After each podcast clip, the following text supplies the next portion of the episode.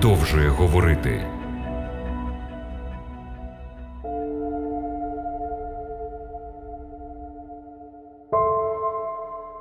Одна справа прагнути, щоби правда була на вашій стороні, і зовсім інша справа мати щире бажання бути на стороні правди. Про це та інше сьогодні у програмі Біблія продовжує говорити. Можна з упевненістю сказати, що багатьох людей хвилює головне філософське питання питання нашого походження. Наукові дослідження минулих двох століть привели до виникнення двох полярних точок зору креаційної і еволюційної моделі світу. Креаціонізм це віра в те, що світ, людина та різні форми життя на землі створені Богом. Еволюція це наукова теорія, що пояснює утворення форми живих організмів на землі у процесі еволюції. Еволюція це наукова теорія, що пояснює утворення форми живих організмів на землі у процесі еволюції. У першому випадку ми виходимо із існування Бога Творця, який не так давно і за короткий термін створив всесвіт, землю і життя. Наша земля має порівняно коротку історію. Еволюційна модель навпаки виходить з того, що вік всесвіту налічує мільярди років, що земна кора формувалася поступово. І що життя на планеті Земля виникло з неживої матерії в результаті ряду випадкових перетворень. Як виглядає виникнення неба і землі в еволюційній моделі? Найбільш поширеною є теорія великого вибуху. Відповідно до неї, спочатку матерія була сконцентрована в невеличкому обсязі простору, потім стався великий вибух, що розкидав її в просторі. Згодом з цих уламків утворилися незліченні галактики. Відкрите протистояння між еволюційною інтерпретацією і креаційною не зменшується ось уже впродовж двох століть. Це одна з найбільш інтелектуальних битв всіх часів. Зброя, яка використовується в ній, це перо і язик, а поле бою це людський розум. Розуміння походження суттєво впливає на наш світогляд, на зміст життя, на нашу надію на майбутнє. Це далеко не те, що можна з легкістю залишити в стороні. На протязі багатьох століть люди сперечаються, чи свідчить природа про розумний задум. На перший погляд може здаватися, що відповідь повинна бути негативною, однак дослідження складних систем живих організмів вказують нам необхідність конструкторської думки, досліджуючи природу. Ми не зауважуємо еволюційного розвитку нових компонентів або органів. Багато систем, наприклад, зору і слуху, настільки складні, що важко припустити можливість їх випадкового виникнення. Еволюційна точка зору на вік Землі зводиться до того, що Земля досить стара. Більшість наукових джерел, присвячених цьому питанню, вказують на те, що вік Всесвіту складає від 15 до 20 мільярдів років, а Землі приблизно від 4,5 до 5 мільярдів. Вивчення біблійного оповідання про початок всіх початків показує, що Земля планета молода. Огляд генеалогії або літописів поколінь, починаючи з Адама, що міститься в писанні, вказує на те, що тиждень творіння мав місце приблизно 6 тисяч років тому. Ідея про такий юний вік землі для більшості з тих, хто приймає еволюційну модель, представляється нереальною. Абсолютно ясно, що між п'ятьма мільярдами і шістьма тисячами років величезна різниця. Якщо правильно одне інше є серйозною помилкою. Біблійна розповідь про створення світу проста в своєму викладі. По слову Бога з'явилося небо та земля, море та все, що в них. Буквально за шість днів земля, яка була пуста та порожня, стала дивовижної краси планетою, що наповнилася різноманітними формами життя. Чисті і яскраві кольори, правильні форми і природні аромати прикрашали нашу планету, розповідаючи про досконалий смак Творця, його староності і мудрості. Перші слова Біблії говорять. На початку Бог створив небо та землю. Земля, занурена у водну стихію, була оповита темрявою. У перший день Бог відділив світлові темряви і назвав світло днем, а темряву ніч. На другий день Творець розділив води, відокремивши атмосферу від вод на поверхні землі і створив умови, необхідні для існування життя. На третій день творець зібрав води в одне місце, утворивши сушу і море. Потім, за Божим словом, одяглися рослинністю оголені берега, рівнини, гори і долини. В першому розділі книги буття написано. І сказав Бог: нехай земля вродить траву ярину, що насіння вона розсіває, дерево овочеве, що за родом своїм плід приносить, що в ньому насіння його на землі, і сталося так. На четвертий день Бог створив сонце, місяць і зорі, що вони стали знаками і часами умовленими, і днями, і роками. Сонце, що воно керувало днем, а місяць, щоб керувало ніччю птахів і мешканців моря Бог створив на п'ятий день за родом їх, вказуючи тим самим на те, що все живе буде відтворювати собі подібних. На шостий день творець створив земну звірину за родом її, і худобу за родом її, і все земне плазуючи за родом його. Вінцем всього творіння була людина, яку Бог створив за образом своїм. Все створене Богом було вельми добре. Цар Давид в 32-му псалмі написав: Словом Господнім учинене небо, а подихом уст його все його військо.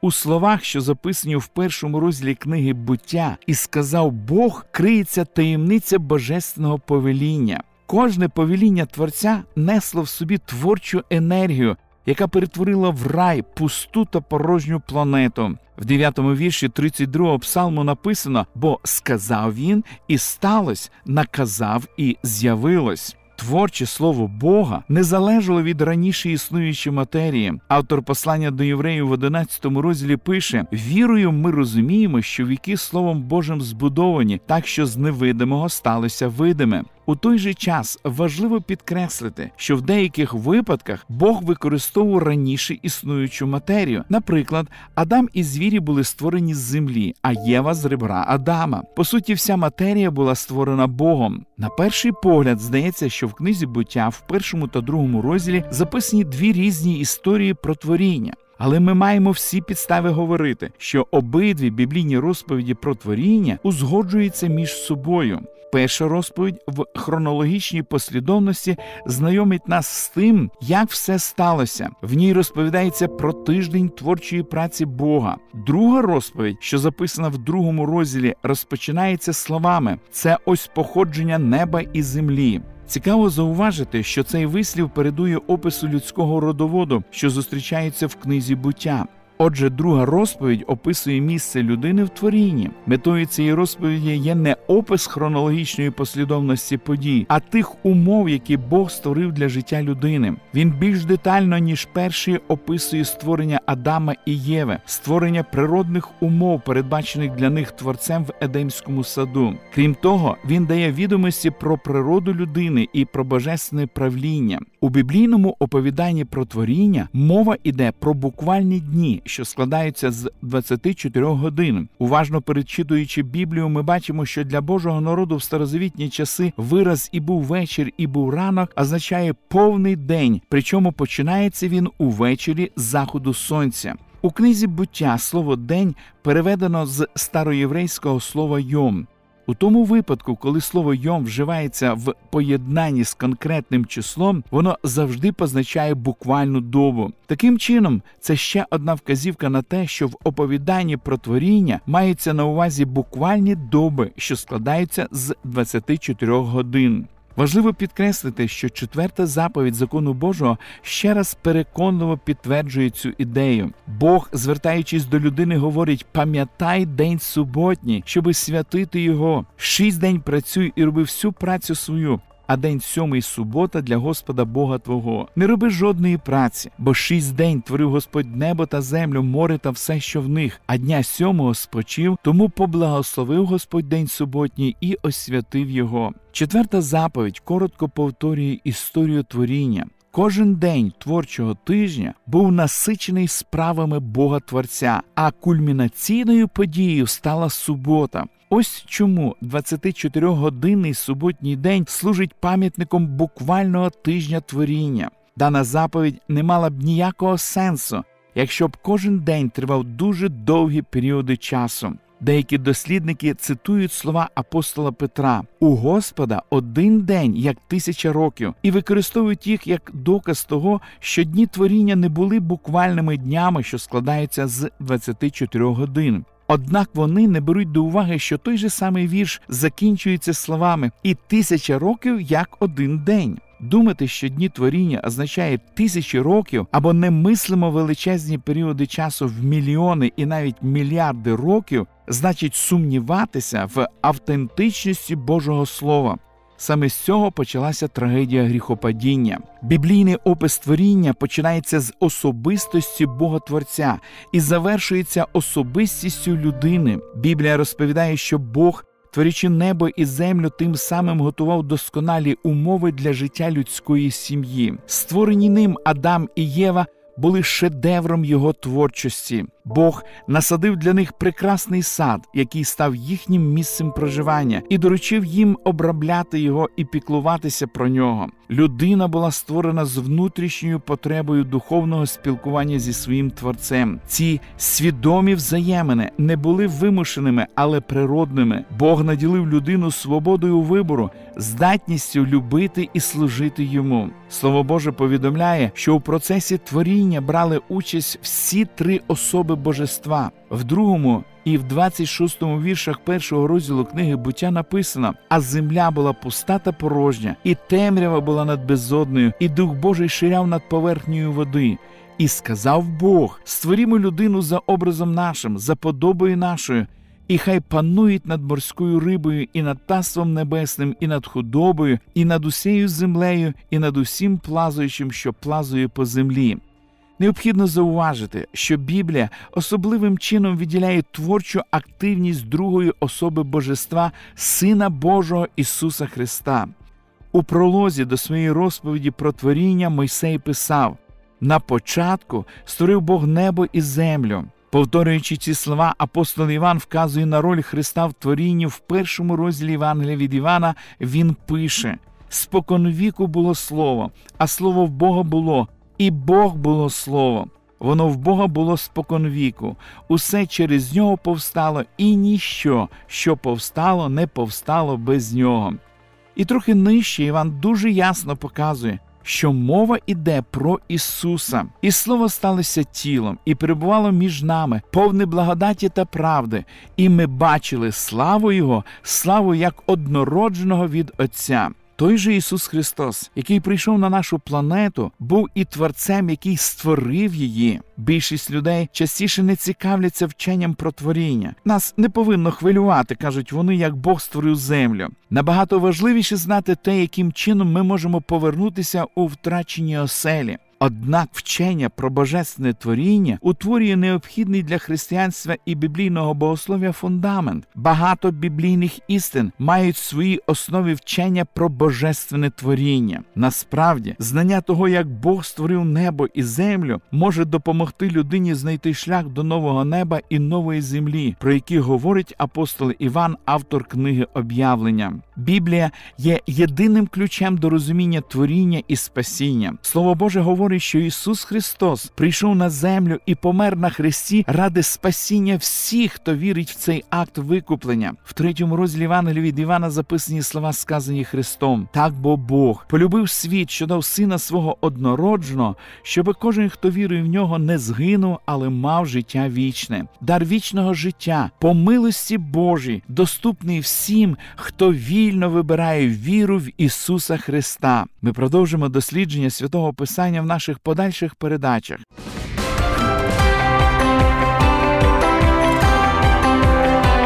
Лише світло, лише добро, лише надія.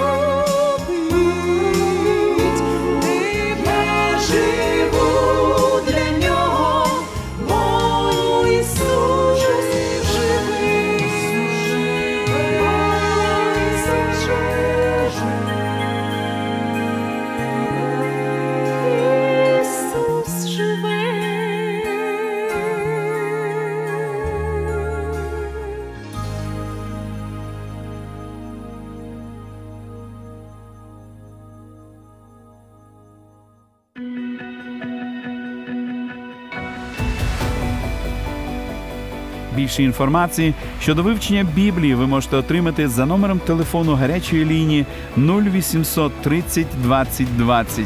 А я прощаюсь з вами до наступної зустрічі.